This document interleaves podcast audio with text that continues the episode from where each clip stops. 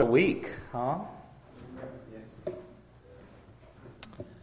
lot of bad things happened this week. But those kinds of things have been happening all the time. Um, we do need to keep in prayer, especially the innocent people. There's innocent people on both sides.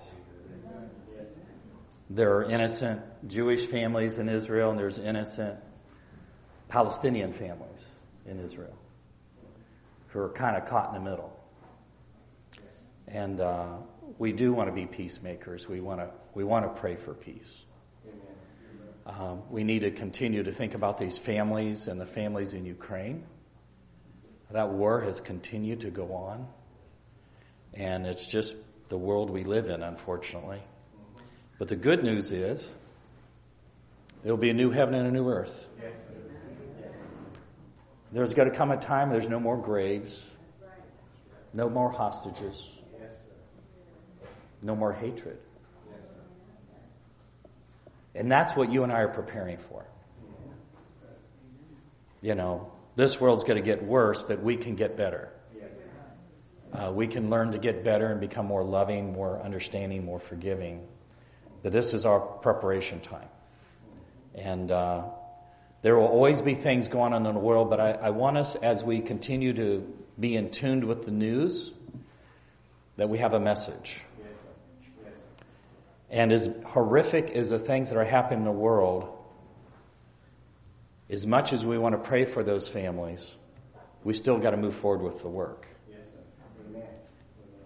Um, because what's going to prepare people for heaven is the gospel, not our political views. And so uh, there will be a lot of distractions. There will be distractions in the economy. There will be distractions of all kinds to keep us our focus off the revival that needs to happen inside of here and in this church and, and in the world. And while we want to be in tune with the news and pray,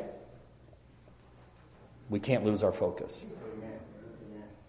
You know, there have been many revivals in our world, and they all stopped at some point.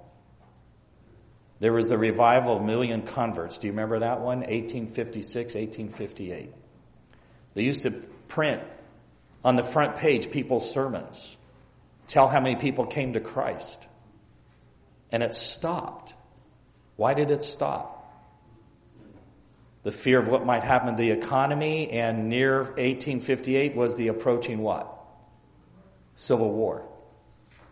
And people started focusing on those things, and the revival ended. We keep our focus every day, right? Every day you begin with God, you get the proper focus, and be in tune with the news, learn who to pray for and things like that, knowing that there's people suffering. And God wants to use this as a solution. But our best solution is make sure people are in heaven. Well, Paul, you're the first person I've ever met who admitted that his genealogy goes back to Pontius Pilate. Um, now, here was a man who had an opportunity to accept Christ. He had an opportunity to do the right thing, and he didn't. And if he had done the right thing, what a change of history, what it would have meant to the lives of many people who would have themselves made other decisions. But it's the same with us. The decisions we make every day influence other people's decisions. And so, let us, by God's grace, every day commit ourselves to make right decisions. And knowing that our life is not an island. Well, thank you, Paul. We always like Paul, Uncle Paul's stories. We're going to probably uh, finish this series on immortality and the state of the dead. Not that we've covered everything, but we do need to move on onto some other topics. But I do want to kind of end with this idea of what is the lowest place in the universe? In the minds of many people, it's some burning fiery hell that people have been burning in and being tormented in for at least 6,000 years or close to it.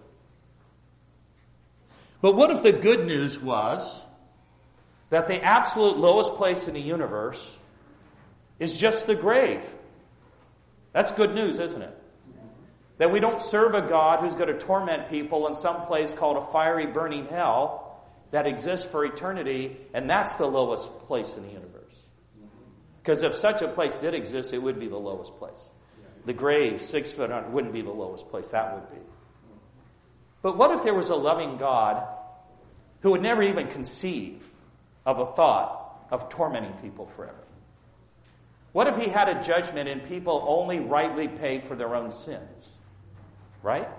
That it's just equity, it's just justice. Is that the kind of God we serve? Absolutely. And that, thank God that the lowest place in the universe that we'll see here is what the Bible calls in the Old Testament Sheol. And what in the New Testament calls Hades. The lowest place in the universe is just six feet below our feet. Praise God. Let us pray. Our Father in heaven, help us to help people to see how loving you are, that you're, you're not a, a tyrant that decided some would be saved, some would be lost, that somehow you're going to punish people for an eternity for one life of sin, but that you allow justice, perfect justice, justice to take place. And if it wasn't for your mis- mis- mercy, none of us would have hope of an eternal life. Father, we know you're not balancing mercy and justice, but you're the perfect blend of mercy and justice. With every person and every situation, you're 100% merciful and you're 100% just. Forgive us, Father, where we've weighed one way or the other.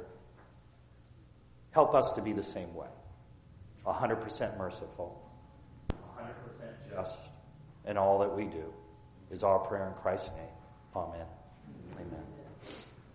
Uh, and our first slide isn't going to talk about the lowest place. I just want us to think about, and kind of closing up this series, the challenge ahead of us. Uh, most of the world does not believe, as the Bible teaches, that we are a soul. We are a person. It's amazing. On the periodic chart, there's 128 elements, and we're made up with 20 some of those, mostly just six of them. But to think that God can take things like carbon and stuff like that, form a brain that can think. Isn't that amazing? Have these seven systems in the body where we have a digestive system and a skeletal system. And it all works together because we are a living soul. And, but within predominantly Christianity, there's this dualism that there's a mortal body that's going to die, but inside of us is an immortal soul that doesn't need a body. Right. And it just goes on and people are conscious. But think of the Bible st- the story of creation, when God formed Adam of the dust of the ground, he formed man of the dust of the ground, right? And then he did what? Then he breathed in him the breath of life, and then Adam became a living soul, a living person, a living Adam. So, in the first two part, you have Adam created this perfect symmetrical body and there's God's breath. Yes.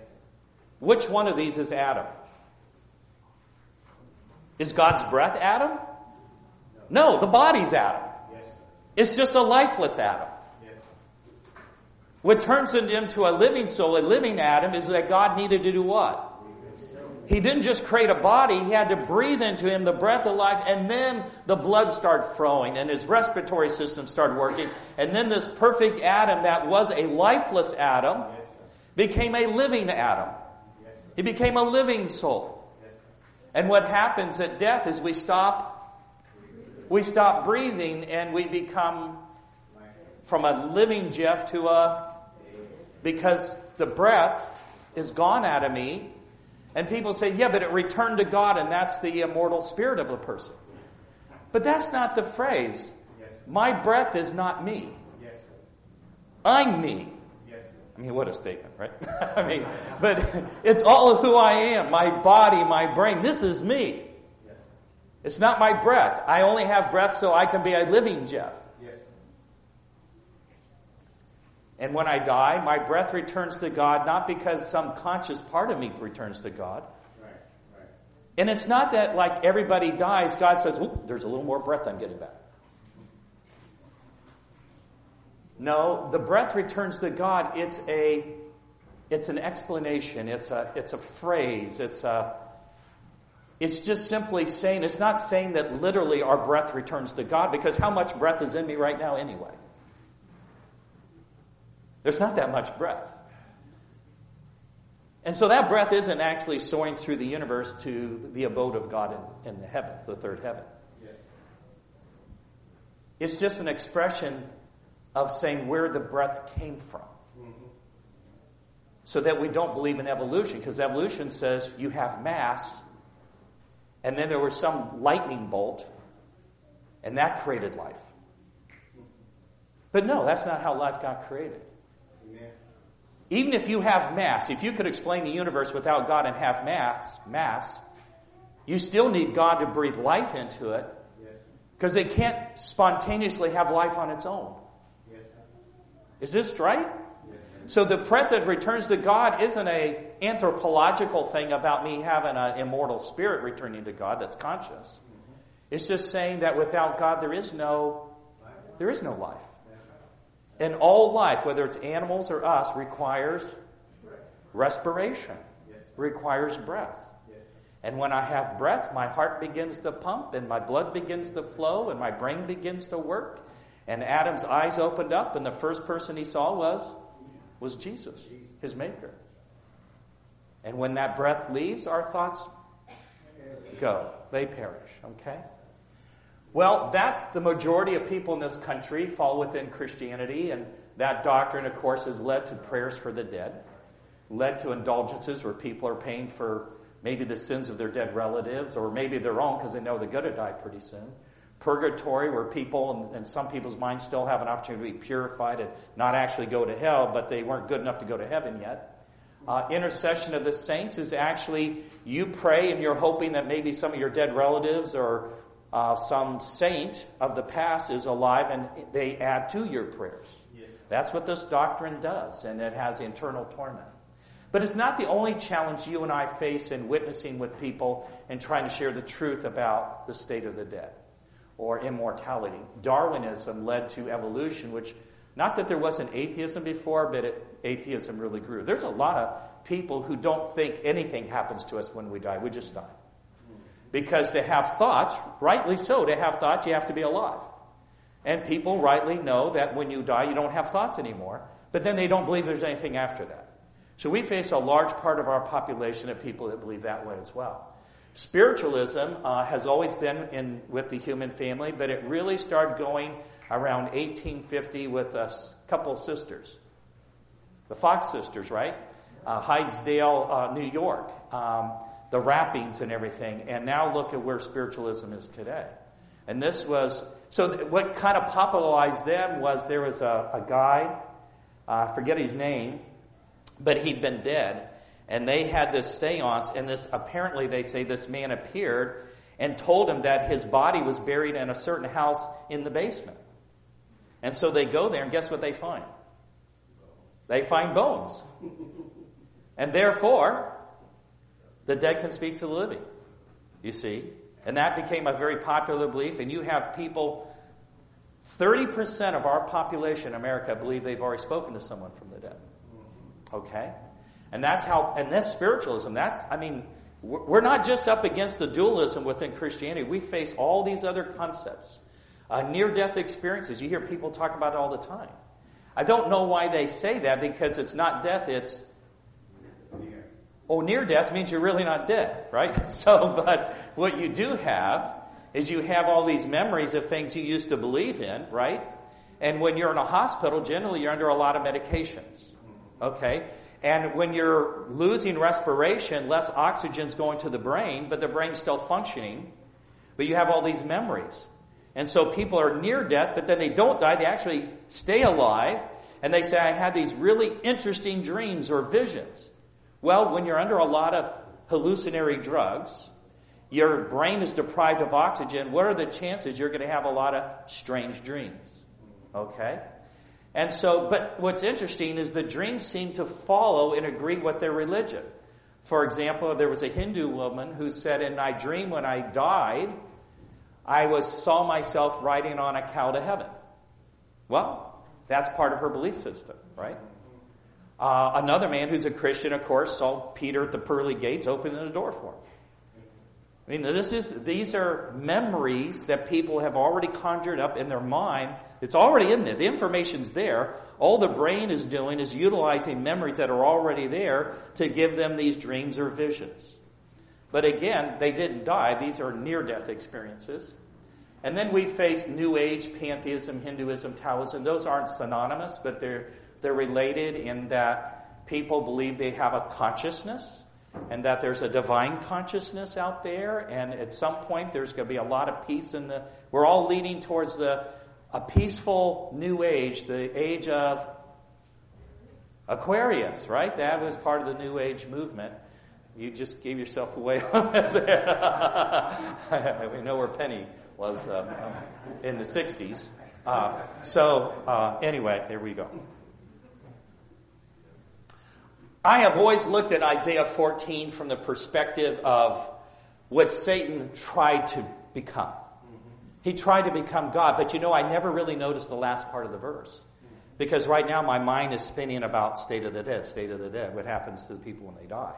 And then that, of course, when you when your mind's thinking about a, a different kind of topic, you're looking at the same verse, but you're looking for different material, you're going to see different things. So notice the highest place in this verse. How art thou fallen from heaven, O Lucifer, son of the morning? How art thou cut down to the ground, which didst weaken the nations? For thou hast said in thy heart, I will ascend where? Of course, he already was in heaven. I will exalt my throne above the stars of God. Well, he was the head angel in, many ways. I will also sit upon the mount of the congregation, the sides of the north. But here's the problem. I will ascend above the heights of the clouds, and I will be like. Could he get any higher than that? The highest place in the universe is God's throne and God Himself. Would you agree? That's the highest. And because He did that, He caused a lot of turmoil. God's going to lose a third of His angels, and there's going to be a lot of the human race that's going to be lost. But what God's going to respond with, because you are a created being and you try to be like God, the highest thing in the universe, you will be brought down to the, the lowest. But notice what it says here the lowest thing is. Uh, Yet thou shalt be brought down to hell. This is a King James. But the word in Hebrew is Sheol, which just means grave, to the sides of the pit. The literal translation in Hebrew, yet you will be brought down to Sheol, the grave, to the lowest depths of the pit, or a grave, right? So God's saying, you tried to be the highest thing in the universe, and now you're going to wind up at the lowest thing in the universe, which is, which is Sheol. It's not some burning fiery hell. It's the pit. It's a grave. And that's what Sheol means. Now, one of the other challenges we have, and I use King James as my study Bible, but the translators had a bias. Their bias was they believed in the immortality of the soul. And so they translate things that, that should not have said hell. It should have just said grave. Okay? But there was a bias there that led them to translate it that way. We'll see that as we go through this. Um, so Sheol uh, is a word used 65 times in the Old Testament. It's translated as grave, hell, pit, or death. In the King James, it's translated 31 times as grave, 31 times as hell, because of the belief they had, and three times as pit. Now notice the difference here between King James and the Revised Standard Version. It says in King James 16:10, "For thou wilt not leave my soul where." And hell, and their con- idea is, don't leave me in this burning, fiery hell, right? That's what they believed in. But you look at most any other modern translation, they, a lot of them just leave the word Sheol, leave it up to the reader, because it is grave. For thou does not give me up to Sheol. In other words, when I die, I know I'm not going to some burning fiery hell. Right. But Lord, don't let me just stay in the grave. Mm. I want to live. I want to have a new body. I want to be part of the new earth. But that can only happen if I'm not in the grave anymore and God gives me a new a new body to live in the new earth. So he's praying that his body that he just doesn't remain in Sheol in the grave. Uh, he's not thinking God's going to torment him forever. Okay. Notice that Sheol, Sheol is a place. Let's look at some scriptures there Thou hast laid me in the lowest pit, that's thankfully, in darkness in the deep. So what do we know about the pit or the grave. It's, it's, if you're in a burning fiery hell, it's not darkness. Amen. It's light. Right? But death is associated with, with darkness, which is exactly what a grave is. is there is no light in the grave. You're covered over by six feet of dirt. You know, you're in a casket. And so we know that Sheol is a place, and it's more than a place, but Sheol is a place, is just a grave in darkness. It also says here in Genesis 37, 35, and there are many other verses, and all his sons and all his daughters rose up to comfort him, but he refused to be comforted, and he said, I will go where? Down, Down into the grave. Now in New Orleans, they put him above water because of New Orleans actually built below the sea level. So all the graves are above sea level. Okay? But by and large, anywhere else in the world, the grave is, is down. Uh, so I go down into the grave unto my son mourning. Thus his father wept for him. And generally, six feet, wherever, depending on part of the world. But notice also in this next verse, because we know down can't be that far because of the next verse. And the graves were open, and many of the saints, the bodies of the saints, which slept, what? Arose and came out of the graves. Now, if the graves was 30 feet below, it'd be a little hard to get out of there, wouldn't it? So the graves open up and they they walk out and they start worshiping because Sheol, really, the lowest part of the universe, really isn't that far down. It's only far down enough that if God resurrected someone, they're just going to come right out of the grave and there they are and they're witnessing in Jerusalem. So it is down, it is dark, but it's not that far down. Yes. And that, my friends, praise God, is the lowest part of the universe. Sheol is also a state of being. Whatsoever thy hand findeth to do, do it with all thy might, for there is no work, nor device, nor knowledge, nor wisdom in the Sheol, grave, whither thou goest. So whatever you're going to do, when do you have to do it? Before you lose respiration, right? Because if you lose respiration, you die. Whatever plans you had, but no more opportunity. I'm sorry. You have to, whatever you're going to do, you have to do it before you die. Okay? And we should have plans to glorify God, right? Have highest plans you can be to have in becoming like Jesus and spreading and furthering His kingdom before you die. Because there's no more work after that. Until the resurrection, of course. Isaiah 38, 18, For the grave cannot praise thee, death cannot celebrate thee, thee, they that go down into the pit, you know, just six feet down, cannot hope for thy truth, because they're not alive. They don't have respiration anymore. And they can't praise thee because, well, number one, you're in total darkness and you're not even conscious. Okay? Psalm 146, verse 4, His breath goeth forth, he returns to his earth, and that very day he is what?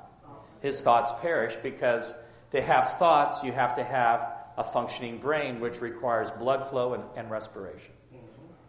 Okay? Hades is the corresponding word in the Greek.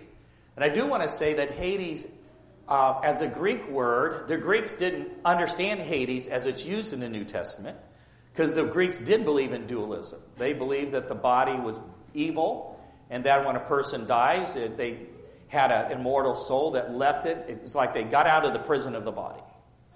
Um, some of them taught it, didn't believe it. They taught it to scare the citizens to be good citizens, because if you're a bad citizen and you break the law, you're going to go headfirst into a burning pit.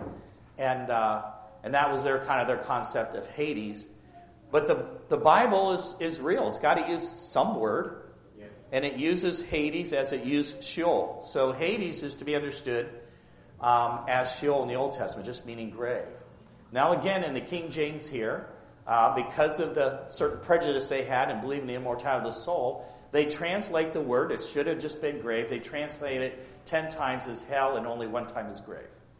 And that sometimes makes it a little bit challenging for us because people look at that word hell and they, they conjure up this idea of a burning fiery hell, and it makes it a little tougher for us so the reason of sharing this is so that we realize that we can tell them, but you know, Hades just means grave, just like Sheol represents grave. Okay? It does need to be part of our study in helping people. But let's look at the word Hades. The Greek word Hades comes from actually two words, a meaning not, and idein, which is the, the verb form, uh, and thus literally the unseen. So when you go down to Hades, you go down to the grave, you're going into the the place that's the unseen. Nobody sees you anymore, and you don't see anything anymore. Right? That's that's what happens in a grave. That's that's just very logical. But notice how it's translated here. And thou, Capernaum, which art exalted unto heaven, shall be brought down to where? I should have said grave, but it says hell. For it, for if the mighty works which had been done in thee had been done in Sodom, it would have remained to this day. So, Capernaum was exalted unto heaven how? Because Christ was there. Jesus was in Capernaum. They saw the greatest light that anybody could see. Jesus says, if you've seen me, you've, you've seen, you've seen the sovereign of the universe. Wow. Talk about being exalted as a town. Wouldn't you be blessed if we were the only city that Jesus came to was Cleveland, Ohio? Wouldn't Cleveland, Ohio be exalted? Yes, Absolutely. But Jesus appears to us. I mean, his kingdom's within. But Capernaum had that presence of Jesus. Um, but they were exalted unto, think how high this, all the way to heaven, but they will, how far do they go down? Hades, meaning the grave. Again, that's the lowest place in the universe, is the grave. In fact, just graves in this world, right? There's no other world that has graves. There's no other world that has a hospital right? And that's really a beautiful statement when you think about it. That the lowest, even though Capernaum rejected Jesus, and it wasn't every individual, that the worst, they will face the judgment, and as we studied a couple Sabbaths ago, there is mental anguish because you, you pay for your own sins. You feel the, the full weight and measure of your guilt. Um, but the grave, I mean, they, will die. There'll be death. There'll be the second death, and that's it. God's not going to punish someone forever. Uh, Fear not, I am the first and the last. I am he that liveth and was dead, and behold, I am alive forevermore. Amen. And have the keys of, okay, don't, you said hell, Hades, which is, that's really what Jesus, what a difference though in understanding, right? Yes. and of death, because grave and death go together, right? Yes, sir. Yes, sir. Isn't it amazing that we, we die, but because he lives, he can open that grave? Yes, I mean, he could create stuff out of nothing. He created the whole universe out of nothing. Yes. How difficult is it to open a grave that's only six feet down? But it's not saying he has a set of keys to a place called hell. And that should never have been translated that way. That should have been translated as grave. Because those are the two last things, and we'll get to that scripture here in a second. Grave and death knows how they go together here. I looked and behold a pale horse, and his name that sat on him was Death and he's not going to say it now. like, it does say hell, but it should be it's hay. It's Hades. It's not talking about some burning fiery place. Followed with him, and power was given unto them over the fourth part of the earth to kill with sword and with hunger and with death and with the beasts of the earth. How do you kill death? You ever thought about that? Okay. Well, anyway, just a second. The pale horse is who? Okay, very good. Pale is a color of death, right? But this is actually talking about a certain period of time. Because you had the white horse, the red horse, the black horse, and the pale horse representing the time that the papacy ruled. So the church ruled from 538 to 1798. Was it rightly described as a pale horse? Absolutely. 50 million to 100 million people were murdered. It even tells us how they were murdered. They were murdered by a sword, is that true? They were murdered by hunger and also death. But death is a word in the Greek thanatos, which also means pestilence. That the papacy used pestilence. What about this country? They used pestilence. Yeah, smallpox. To kill Native Americans, they put smallpox on, on um, blankets and gave it to them and wipe out a whole Indian village. Okay? So they, this, is, this is actually true. And this was said centuries before they even existed as a church.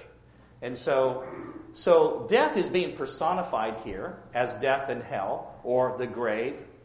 But what they did is that that what we call the dark ages brought about death and the a grave in an unfortunate kind of way, right?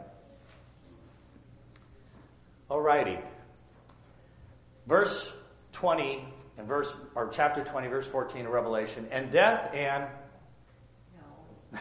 that's right Hades meaning death were cast into the lake of fire this is the second death I want you to think about that. If hell were a burning fiery pit which is already a fire how do you throw the burning fiery hell into a fire? You're, you're destroying fire with fire? And so uh, to me that would just make it hotter. But see, Hades means grave. And this is a beautiful promise that at the end of the thousand years after the judgment has, everyone's faced the judgment, the ones who won't receive eternal life, that the lake of fire isn't to punish people. Is to put an end to grave and so there will be no more death and there will be no more graves. Praise God. This is a merciful. You know, people will take this and with this idea of a burning fire fiery hell, that means torments going on. But no, God says, no. I'm putting an end to death in the grave. No one's going to die of anything anymore. This is the end of it. And praise God, the, the controversy started more than 6,000 years ago, started in heaven. And notice what it says in 1 Corinthians 15. The last enemy that shall be destroyed is what? Yeah, death is real, and it's an enemy. Isn't that an enemy for us? Because if you die and there's no plan of salvation, what? That's it. That's, that's it. That's the end of our existence. Okay? And that's bad enough, isn't it? Because Jesus didn't come here to say, okay, pick A, eternal life, or B, being tormented forever. He said, No, you choose between living forever and not living forever. Right? That's his offer. The last enemy that shall be destroyed is death, for this corruptible, which is our current body, must put on incorruption, which is at the second coming. And this mortal shall put on immortality, then shall be brought in the future here, hopefully very soon, to be brought to pass the saying that is written, Death is swallowed up in victory. No more death. O death, where's thy sting? O grave, where's thy victory? And here's that one time in the King James it's actually translated as grave. Every other is, is hell. But this is correct, isn't it? Right? Because they go together. So let's talk a little bit about Lazarus and the rich man. Um, if uh, the scripture's right there. Uh, there was a certain rich man which was clothed in purple and fine linen and fared sumptuously every day. And there was a certain beggar named Lazarus which was laid at his gate full of sores. Let's stop there. What do we know about these two men right now? They are on the opposite ends of the social scale. One man has excess. Everything a human being could want as far as temporal things, he had it. Lazarus is an invalid. The reason he laid at the gate is because he couldn't move. And he had bed sores. He had sores on his body because he couldn't move. And he would beg for crumbs because he had no way of making a living. What a contrast. And so in this life, one had everything, one guy had sickness and so forth, poverty. That goes on. And it came to pass that the beggar died, and who else? Well, the rich man and was carried by the angels into Abraham's bosom, which Jewish people understand is not to be taken literally, but to paradise. Okay? The rich man also died. So people die. And he was buried. Because that's the grave, that's Sheol. And in hell, it should have been grave. He lifted up his eyes, but now Jesus, Jesus is actually, of the times he uses the word hell, he's actually, and this is the only occurrence in the teaching of Jesus, where he takes hell and he does paint a picture as if it was a place of torment. Okay? But in every instance, other instance, it's just the grave. But he's trying to teach a point here because this is not, this is a parable. Okay? And in hell, or the grave, he lifted up his eyes, being in torments, and seeing Abraham afar off, and Lazarus in his bosom. So now their roles are switched. You see the switch now? The one man was an invalid, sore, poor, in poverty, and now he's in Abraham's bosom. And the rich man who had everything in this life has nothing. He's in torment. Okay? And there's this great chasm between them. Um, it goes on. And he makes two requests. The rich man makes two requests. And he cried and said, Father Abraham, this is the rich man, have mercy on me and send Lazarus that he may dip the tip of his finger in water and cool my tongue, for I am tormented in this flame. But Abraham said, Son, remember that thou in thy lifetime receivest thy good things, and Lazarus likewise evil things. But now he's comforted and thou art tormented. And besides all this, between us and you, there's this what?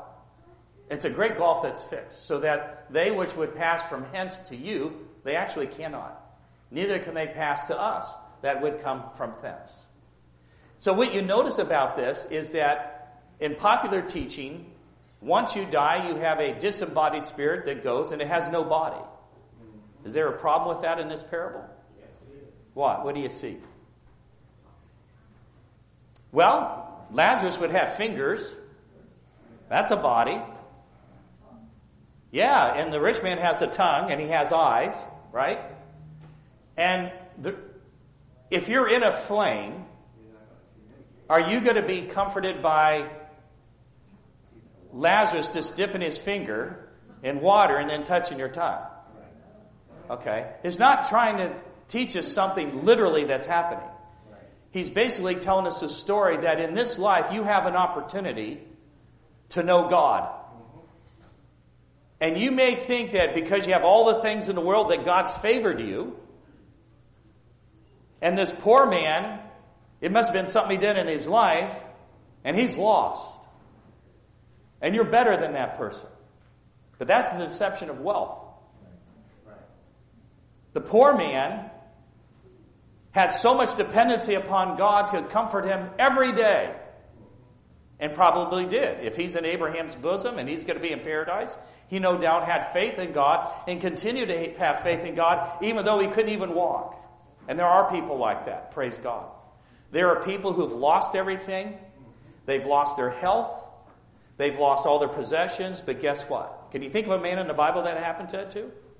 Job. And yet he still said, I will trust in him. That's what God's looking for.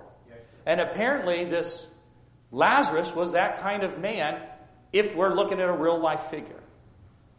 Um, but here, there are no disembodied spirits because people are having physical features, right? But he wants Lazarus to, to comfort him in that, but the reality is, Jesus, it's not possible. People can't cross this chasm. The living can't talk to the dead, and the dead can't talk to each other. Okay? It's just a, these are just props to tell a story. Right. Then he said, I pray thee, therefore, Father, this is a second request, that thou wouldest send him, send Lazarus, to my father's house. For I have five brethren, that he may testify unto them, lest they also come to this place of torment. Abraham said unto him, um, They have Moses and the prophets, let them hear them. And he said, Well, nay, Father Abraham, but if one went unto them from the dead, they will repent. And he said unto them, If they will not hear Moses and the prophets, neither will they be persuaded though one rose from the dead. The purpose of the parable is the last verse. If they hear not Moses and the prophets, neither will they be, if it were possible, even if it were possible, for someone to come back from the dead and evangelize, they still won't listen. Because if they don't study their Bibles every day, it's because they don't really desire to know. And if somehow they just believe because they saw some manifestation of a dead person, why are they believing it and not believe my word? You see? God wants us to establish our faith in faith in His Word. This is how He speaks to us. As Ellen White says, the Bible is a love letter from God to you personally. Okay? And we need to see it as such. And that's the point of the parable. It's not teaching us that people go to heaven or hell right away or have disembodied spirits because according to the parable, they don't have disembodied spirits if you take this literal, right? The thief on the cross. Do we have time? And he said unto Jesus, Lord, remember me when thou comest into thy kingdom. And Jesus said unto him, Verily I say unto thee, today thou shalt be with me in paradise. That's in the King James. I looked at every other version, and they all have the comma in the same spot after the word thee. Okay? But what the thief is asking, and this is the literal translation what he asked, whenever thou may comest into thy kingdom. Right? Think of this thief on the cross. He wasn't part of the twelve. When Jesus came, predominantly the Jewish nation, Jewish nation didn't come out to see him. I mean, a lot did. They wanted to be healed. But the, the Jewish leaders weren't there. I mean, when he's born, who's there? You know, shepherds, a handful of shepherds. Three wise men. It's pretty pitiful, isn't it? So, so, um, so this thief on the cross what would he have known of paradise? Well, he would have known something. He was probably a young Jewish man who got caught up in the wrong crowd, but he had heard at least a concept of a resurrection. Right? But what else would he have known? He wasn't following Jesus, listening to his teachings, but he had something. And that is important. And that teaches us something evangelistically. Don't think that because you only got to share a little, that that won't make a difference in that person's life. Sometimes people hang on to one verse in the Bible and it'll give them strength. You don't have to give people a sermon. Just give them some truth. Let the truth do its work. Okay? So this, this young man's hanging on the cross. He doesn't even kind of fully understand what he's saying. But he's not saying, I want to be with you in paradise today. Whenever thou comest into thy kingdom is an expression that he doesn't actually know when Christ is going to set up his kingdom. You see that? He didn't expect to go to the kingdom that day. In fact, what is he thinking? Is he thinking timetable? No. His thought is, I know you got a kingdom. I don't know when you're setting this kingdom up. I grew up and I heard something about a resurrection. The emphasis is remember me. Because what he's really thinking is, am I going to be in this kingdom? He's not thinking about when the kingdom is. He's not thinking, oh, I'm going to be there as soon as I stop breathing. He just doesn't know if he's going to be in that kingdom or not. But he wants to be. And even as Jesus is hanging on a cross next to him, you know who he prefers to be with right now? A crucified Messiah. He's saying, I'm going to leave all my bad associates. And Jesus, you're hanging on a cross right next to me. I want to be with you.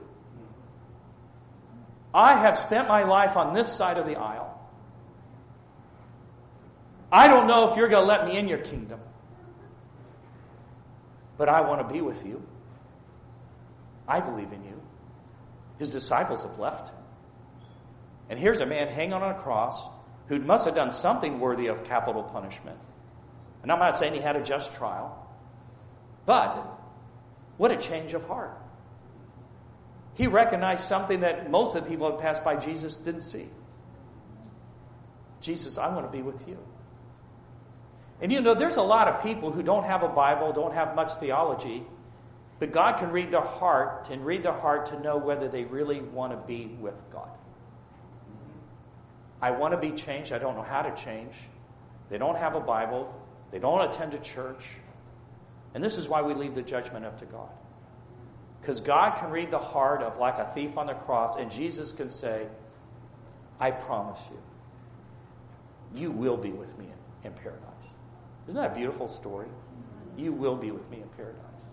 Because Jesus could read the heart. The man had probably never even been in a church, maybe he'd never been in a synagogue. It's hard to say.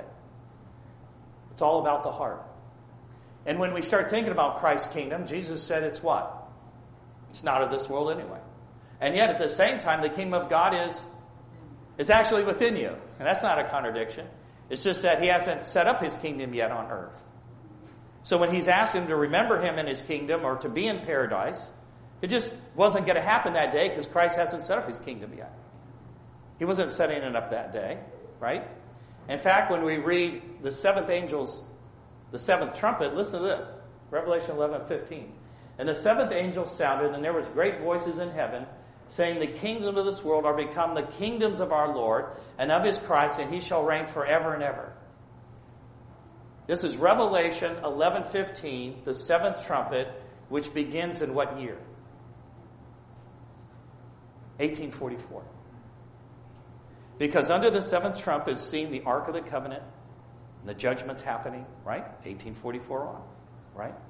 When men are able to destroy the earth, when does that start happening? Well, since 1844. I mean, look at what we've done, right? And there's this other evidence that this is from 1844 on. So Christ will actually have received his kingdom before he's here, because when he comes here, he's given his reward to those who will be part of his kingdom. But Jesus didn't receive his kingdom the day he went to heaven. He didn't even go to heaven that day.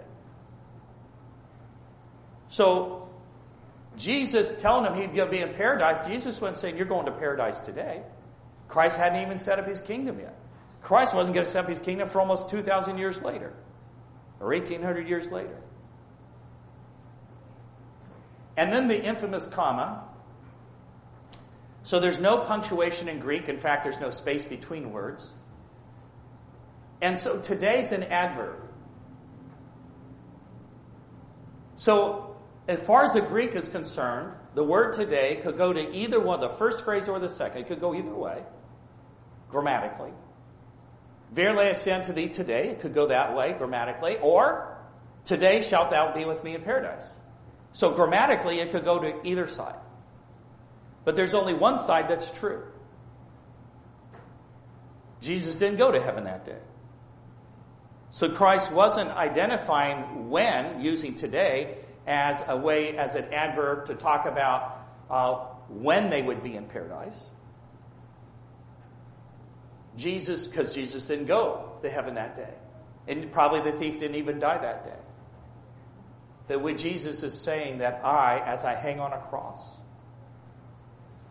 when everybody says, I'll believe in you if you come down from the cross, Jesus says, it's as I'm on the cross, I can promise you eternal life. You see, that's the difference between Christianity and every other religion. We believe in Jesus because he was on a cross. The Jews rejected Jesus because he was. And to the Gentiles, it's just scandalous to think that the Savior of the world died such a terrible death. And we say, no, he died for me. See, what a difference, right? And so, um, and I need to close up here. I want to finish with one more text. Um, and those are the ones um, about, uh, let's see. Let's close with this one. I know it's getting late. Because this is a popular one. But if I live in the flesh, this is the fruit of my labor, yet what I shall I, and what Yet what I shall choose I wot not. For I am in a strait place between two, having a desire to depart and be with Christ, which is far better. And people say, see, Paul wanted to die and go to heaven right away. But is that what Paul's saying? Is it better for Paul, who's gone through so many struggles, shipwrecked, beaten, near death, run his course, written all these books of the New Testament. He knows he's towards the end of his life. And in his mind, I'm ready to die. I'm ready to finish my race. I'm ready to depart this world. But he knew that the next time he would awake, which could be 2,000 years later, at the resurrection, he'd see and he'd be present with Jesus. There wasn't any intermediary time in his mind that he'd be floating around heaven somewhere in some distant with a, without a body. Because if you face death today, knowing what you know, and you've gone through a lot of struggles, and maybe you're going through a lot of chemo or whatever, and you've got a lot of pain, and not that you try to end your life, but you're thinking, I know I'm kind of at the end of my rope, but I believe in the resurrection. And I'm ready to close a chapter in my life. And it's okay. I'm ready. And it's actually kind of better, unless God's got another work for me to do, it's okay. I can fall asleep in Jesus, and my next thoughts will be of Him whenever I'm raised from the dead. Whether it's five years from now or 500 years from now, wouldn't make any difference to me because I, my thoughts have perished. But then I'd be present with the Lord. I would have no more struggles in this body. There wouldn't be any more pain. And that's what Paul's talking about, and because that, that agrees with everything else he shared. Before we have our closing prayer, our closing hymn, we'll have a closing hymn here.